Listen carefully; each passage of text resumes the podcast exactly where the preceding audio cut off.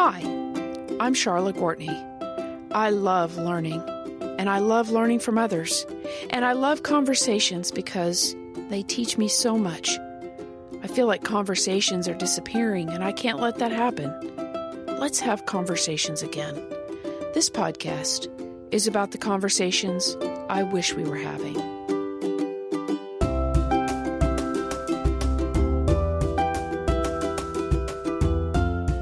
Today I will share a traditionalist viewpoint. While not my own position, I do have some good friends and colleagues who hold this position, and I've had in depth conversations with them. They have been gracious to me in our conversations and helped me understand this position to the point that I can honestly say they have a good argument. As with all positions, where one starts determines where one ends up. From a traditionalist position, orthodoxy, or right belief, is of the highest value. Doctrinally, Scripture is the only authority. And while traditionalists would allow for interpretation, they also lean toward a literal interpretation of Scripture. The divinity of Christ, or what is sometimes called a high Christology, is an essential belief. Also, an essential belief God's creation has a created order that cannot be changed unless God chooses to do so. Traditionalists are conservative in the truest sense of the word. They want to conserve patterns, beliefs, establishments, etc.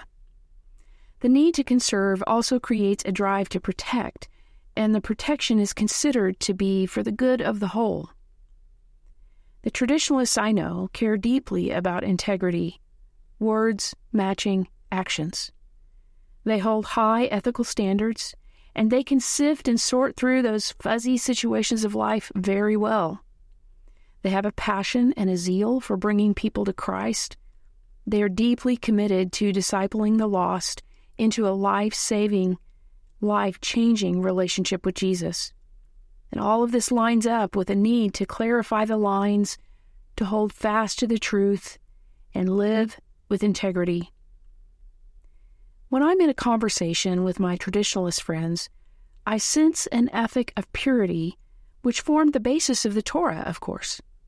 God is holy above all else, holy being set apart. God's nature cannot be anything other than holy. As we seek a relationship with God, we must be holy. And so we seek to order our lives in such a way that we avoid that which is unholy or unclean because we can't achieve this holiness no matter how hard we try. We live in this constant need of Christ, who provides the bridge for us to be acceptable before God. A traditionalist position sees the inclusion of LGBTQ persons in the life of a congregation as an affront to the authority of Scripture and a denial of 2,000 years of Christian tradition, and most importantly, a compromise of the holiness of God.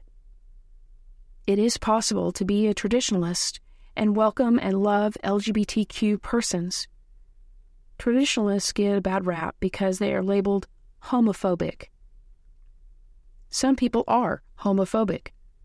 Some traditionalists are homophobic. But that doesn't mean all traditionalists are homophobic.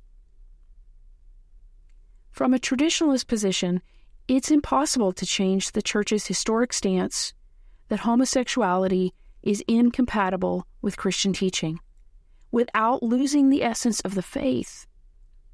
From this position, I often hear that our current conflict is not about human sexuality, it is about maintaining orthodoxy. So this week, I want to encourage you to ponder these questions.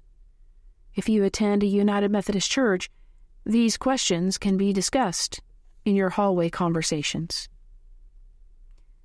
What are the non negotiable points of Christian belief for you? Does God need us to protect right belief? How committed are you to leading others to a saving relationship with Jesus Christ? And now I would invite you as we pray together. Eternal One, Silence, from whom my words come. Questioner, from whom my questions arise. Lover of whom all my loves are hence. Disturber in whom alone I find my rest. Mystery in whose depths I find healing and myself. Enfold me now in your presence. Restore to me your peace. Renew me through your power. Ground me in your grace.